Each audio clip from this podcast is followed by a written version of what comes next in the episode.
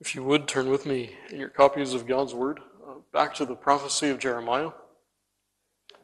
That's Jeremiah's prophecy in chapter thirty-one. Jeremiah thirty-one, and we'll commence our reading there at verse eighteen.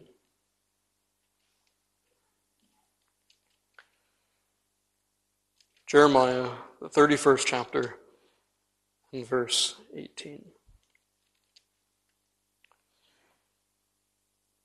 I have surely heard Ephraim bemoaning himself thus. Thou hast chastised me, and I was chastised, as a bullock unaccustomed to the yoke. Turn thou me, and I shall be turned, for thou art the Lord my God. Surely after that I was turned, I repented, and after that I was instructed, I smote upon my thigh. I was ashamed, yea, even confounded, because I did bear the reproach of my youth. Is Ephraim my dear son? Is he a pleasant child? For since I spake against him, I do earnestly remember him still. Therefore my bowels are troubled for him. I will surely have mercy upon him, saith the Lord. Set thee up waymarks, make thee high heaps.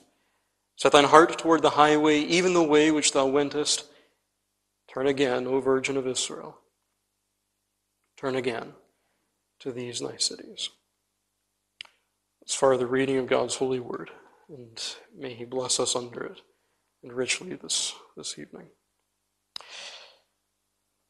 Well, tonight we conclude our, our brief meditation on this portion of God's word, in which we think of Ephraim turning to the Lord, and as we saw last Lord's Day evening, the Lord turning to Ephraim. It's quite fitting that we're taking up this theme in God's providence, because here, as we said before, the, the, the scriptures hold out to us that wonderful promise that, that one day God will, in fact, bring our elder sister, the church of ethnic Israel, back to himself. That's really what this text envisaged, envision, envisions, rather. A wonderful moment whenever the people of God of old would once again turn to the God whom they've spurned. And friend, in light of the events, of course, that you and I are so well aware of this evening, um, just as God had promised that he would return them to the land, uh, we do wait for God to fulfill what he's promised in this regard as well. But as we've looked at this text, you and I have noticed that here the Lord God provides for us, as it were, a cross-section of the penitent's heart. Here you and I see what the work of God's grace does as it turns a soul back to the Lord. And we saw the depth of that penitence. We saw how Ephraim is so moved to, to loathe, as it were, himself, to abase himself before God, and, and all the while to exalt God's dealings with him. We also saw last Lord's Day evening that Ephraim was past, present, and forever would be precious in the sight of God. And because of that, Ephraim, in fact, would be turned. In that regard, friend, what we look at here is, is something of a reciprocity of turning. Ephraim turns to the Lord because the Lord from eternity had turned to Ephraim. Ephraim turned to the Lord because in time, the Lord, by his grace, had moved Ephraim, turned him to himself. On our text this evening, just the last part of the twentieth verse, we find really that assurance that forever Ephraim would enjoy the Lord, his mercy, as the Lord promises to turn to him finally and forever. And so I want us to take that up this evening. Just the words, I will surely have mercy upon him, saith the Lord. Well, friend, in this text, you and I are reminded that this is a certainty. I will surely, says the Lord, have mercy upon him. Just as God, through his prophets, had promised that he would bring them into exile, just as he had promised through his prophets, rising up early and sending them, that if they continued in impenitence, God would visit them with chastisement. So just as surely as all of those messages were, so also is this. God will surely have mercy. And friend, you and I, we can't miss this. Here, the Lord responds to Ephraim's cries of confession, pleadings for mercy, with the assurance that forevermore Ephraim would have it. What this text holds out to us in a very general way, friend, is, is a truth that you and I know, but, but we'll spend eternity meditating upon it. Those who have turned to the Lord, in fact, are forever assured of his mercy. The penitent is assured of divine mercy. I want us to consider that just very briefly this evening under two headings. I want us to consider that as this mercy is assured, and I also want us to consider this assurance as it's lodged, deployed, if you like, to assuage Ephraim's grief. And so take, first of all, the assuring element of this text. I will surely have mercy upon him, saith the Lord. Uh, the idea that this is certain to happen is certainly the emphatic element. Uh, our translators have supplied the words surely there, uh, but rightfully so. The Lord here is saying, I will perform this. Uh, no one can let my hand. And he would assure Ephraim now that, that in light of everything that we contemplated in the twentieth verse last Lord's Day evening, that Ephraim will certainly and forevermore know the Lord's mercy. My friend, as you look at this text, all of this mercy that is promised is predicated upon electing love. I want you to see that just as you look again at the twentieth verse. Everything is predicated upon the idea that Ephraim was regarded by God past and presently and forevermore as precious in the sight of God, as, as an object of his eternal delight. And friend, as you notice this, there, there's an important conjunction that I think we could overlook, and that is that the bowels of the Lord are moved because the Lord God regarded Ephraim in this way. In other words, it was electing love that was the foundation, that was the moving cause. Why Ephraim, in fact, turned to the Lord, and why Ephraim was assured forever of the Lord's mercies. And friend, as you look at the eighteenth verse, there you find Ephraim making something of that same confession. Turn thou me, and I shall be turned. And then in verse nineteen, whenever he says, after I was turned, I repented, all that he is saying there is, if I've turned to God, it's because he has turned to me. And if he has turned to me, it must be because of something outside of myself. All Ephraim contributed in this was his sin. All Ephraim contributed to this was the just chastisement and rebuke of God. The only true cause that moved God to be gracious to Ephraim was his electing love. And friend, as you think through the scriptures, this is, this is something that we can lay hold of, and we ought to. The doctrine of election is to scare none. It is to be for the everlasting consolation of God's people. In this text, we're told, just as the apostle does in Romans nine, that the purpose of election must stand. That no matter how far Ephraim went, no matter how many mountains of Bether he crossed, no matter how many walls of division he and his sin had erected between him and his God, the Lord God had purposed from eternity to overcome them all. Ephraim must be turned because he was always an object of God's electing purposes.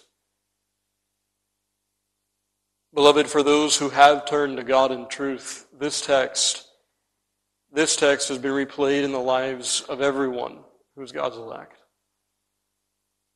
No matter how far they drifted from the Lord, notwithstanding the many provocations that they made, despite the fact that God often chastised them and they were insensible under his rods, notwithstanding all of the means that they abused. Friend, like Ephraim, because God had set his love upon them, God overcame them all. Here, friend, you and I have a reminder that God was pleased to go after the lost sheep, even if that meant going into a great wilderness, a desert place, over great mountains of hardness and insensibility. And all that because out of his own free and good pleasure he had set his love upon them. Beloved, all of his electing purposes are assured. But that's not all the text holds out to us. And as we leave this twentieth verse, I'd like us to meditate just very briefly on how this text is to function. Uh, what purpose is it that you and I are mindful here uh, of God's standing purposes, of his immutable counsels? Uh, as you look at this text, you notice that this is really, this twentieth verse is really a response to verse eighteen, where the Lord says that I have heard Ephraim bemoaning himself. And he responds by saying, I will surely have mercy upon him. Now, friend, the function of that text is quite straightforward. Immediately, that is for ourselves perhaps, we could take this twentieth verse and say, well, this is for our encouragement, our encouragement to repent.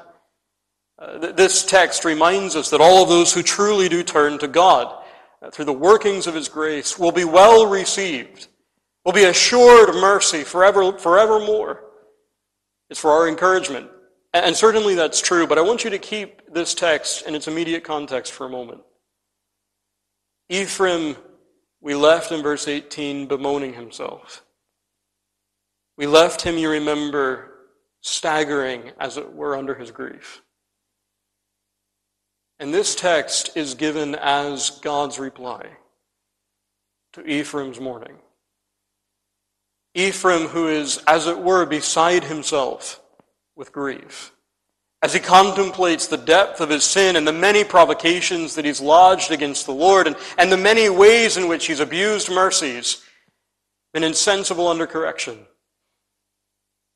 The Lord responds to his staggering grief with this promise, I will surely have mercy.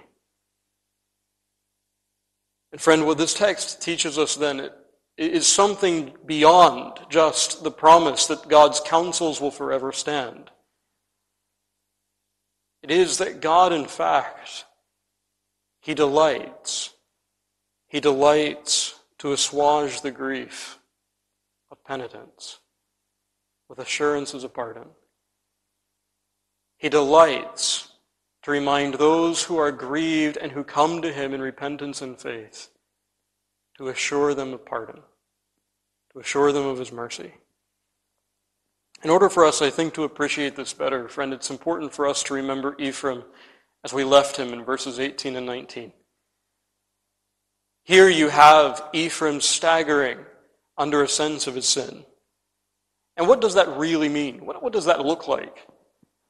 Well, friend, first of all, we have to recognize that here Ephraim, as it were, functions as his own accuser.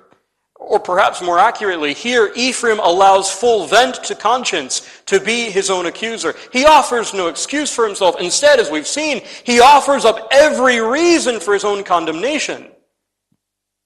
He, he can't just say that he sinned against the royal and, ma- and majestic divine law, but he also must say that he has sinned against all the ways that God had sought to correct him, all of the means that God had put him under. He, he, in other words, is clear that, that his sin is greatly aggravated in its guilt. He becomes his own accuser in that sense. And friend, that is the work of genuine contrition. Genuine contrition moves the soul to allow conscience its free rein.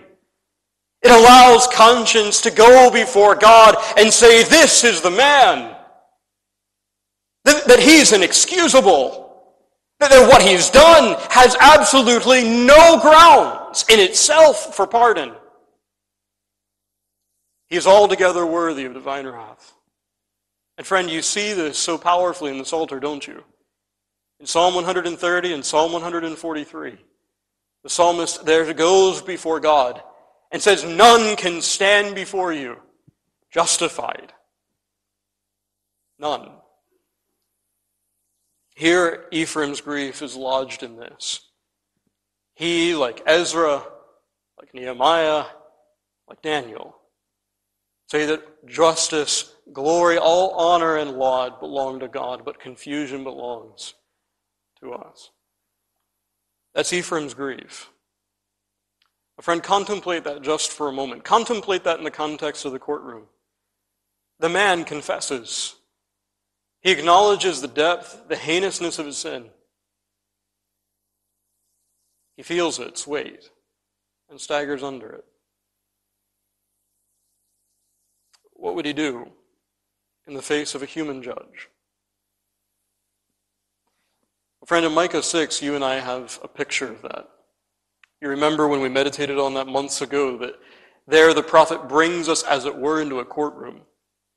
And there the Lord God takes upon himself the rule of judge and of barrister. He pleads his own cause against Israel, and, and he sets before them their guilt. But you remember that Israel makes a response. And that response is, "What shall I do?" After God demonstrates that they have sinned against law and against love, that, that after he has demonstrated their heinousness of their, of their rebellion, the people there are driven to a point of, of almost exasperation. What can I offer? And there you remember they offer four, they, they really raise four questions. Extraordinary sacrifices that conclude with, "Shall I give the fruit of my womb, of the womb for the sin of my soul?" Friend, that's the work of contrition. In fact, true contrition will lead men to stagger in this way, and it must. Owen put it this way: conscience is entrusted with the power of God in the soul of the sinner, and it will not betray its office in believing every report of peace.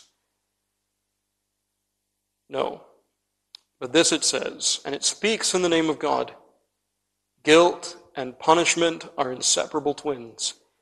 If the soul sin, God will judge. What tell you me of forgiveness? I know what my commission is, and that I will abide by. Friend, when conscience is given full rein like this, the forgiveness of God is the most astounding of things. And, as Owen goes on later to explain, only is it believed by a spirit-wrought faith. When contrition really grips the soul, as we find it does in Ephraim, it is the most difficult thing to imagine that such sin in all of its heinousness would be forgiven by the judge of all the earth. It must be revealed from on high. And so, friend, this promise: I will surely have mercy. Beloved, here you have a picture of the Lord God coming to one who has become, as it were, his own accuser and confessor, who's allowed conscience to bring his case before the throne and has acknowledged his sin. And in response, the Lord says that he will surely have mercy. As you look at this text, friend, I want you to notice how this comes to Ephraim, however. I think we could overlook this quickly, um, but we ought not. When does Ephraim re- receive this assurance of pardon and of mercy?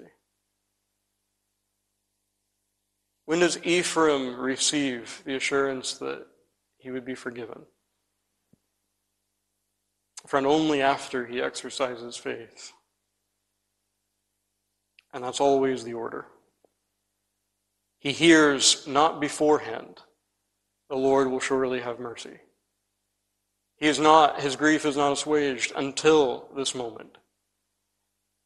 And beloved, that is the model. Here you have a picture of, of God coming to the penitent, and after he has turned to him, assuring him of his grace. And this is the model. And so, friend, here you have Ephraim not looking to itself, not even to evidences of its own sincerity. Here you have Ephraim looking only to the promise, "Thou art the Lord my God." And then, friend, afterward receiving this wonderful promise that forgiveness is indeed to be found with him, that mercies are found with the Lord. As we close this evening, there are a few questions that we have to ask ourselves from the text. And the first question really comes from all of these verses together.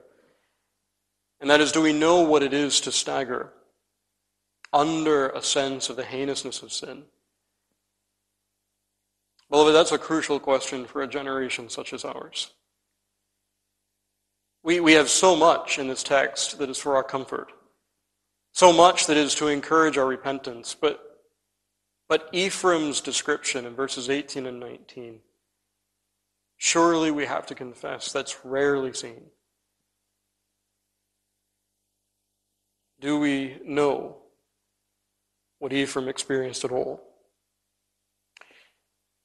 But the second question is like it. Friend, if we know what it is to allow conscience to, to plead God's case against us, to perform, as it were, the work of Nathan the prophet,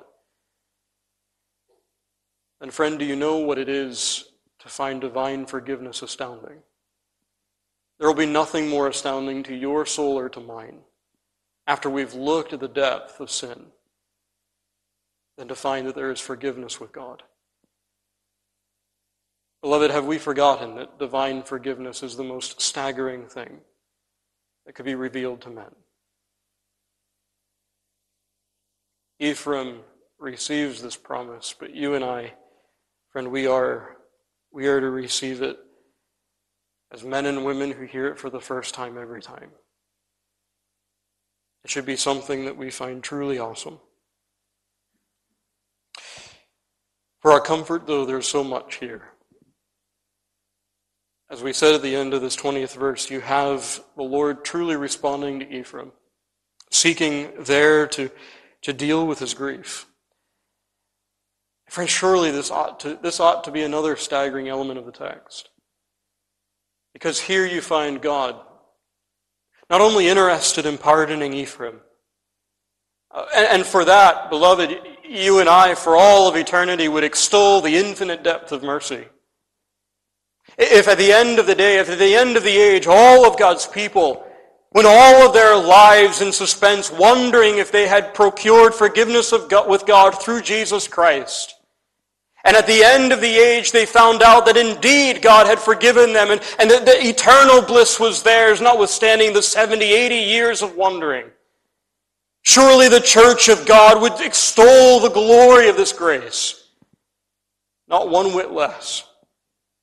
Surely it would be a matter of praise for eternity just to find that, that God had indeed pardoned, even if all of their lives they spent wondering if he had. But friend, look at the depth of divine mercy here. Not only is God pleased, not only is he pleased to pardon his people through his Son, but here he demonstrates even a desire that they might enjoy that pardon and the consolations that come therefrom in this life. Beloved, what can we say to these things? Surely we would cover our mouths just knowing that a pardon was ours, even if we spent all of our lives on this earth wondering if it were so. But to know that God delights to give his people the comfort of that now. That he desires even to take the swaying penitent, the staggering Ephraim, and to console him even now with these promises of mercy. Surely, beloved, we have nothing to say. Surely the grace of our God should be astounding all the more. And so the Apostle's Prayer in Romans fifteen, friend, is indeed a promise that this is the disposition and intention of God toward his own. The God of hope fill you with all joy and peace in believing, that ye may abound in hope through the power of the Holy Ghost.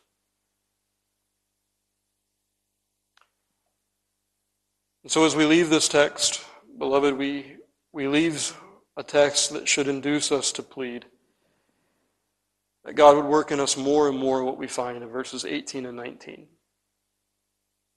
That what we see in Ephraim would be emulated in ourselves. But also, friend, in these, in these three verses, we have ample encouragement to repent, to believe. knowing that all of those who turn to God, they are the objects of everlasting love. They will assuredly be well received. They are assured of pardon. Beloved, this ought to induce us to repentance. And may we then be a people who go freely and run frequently to this great fountain.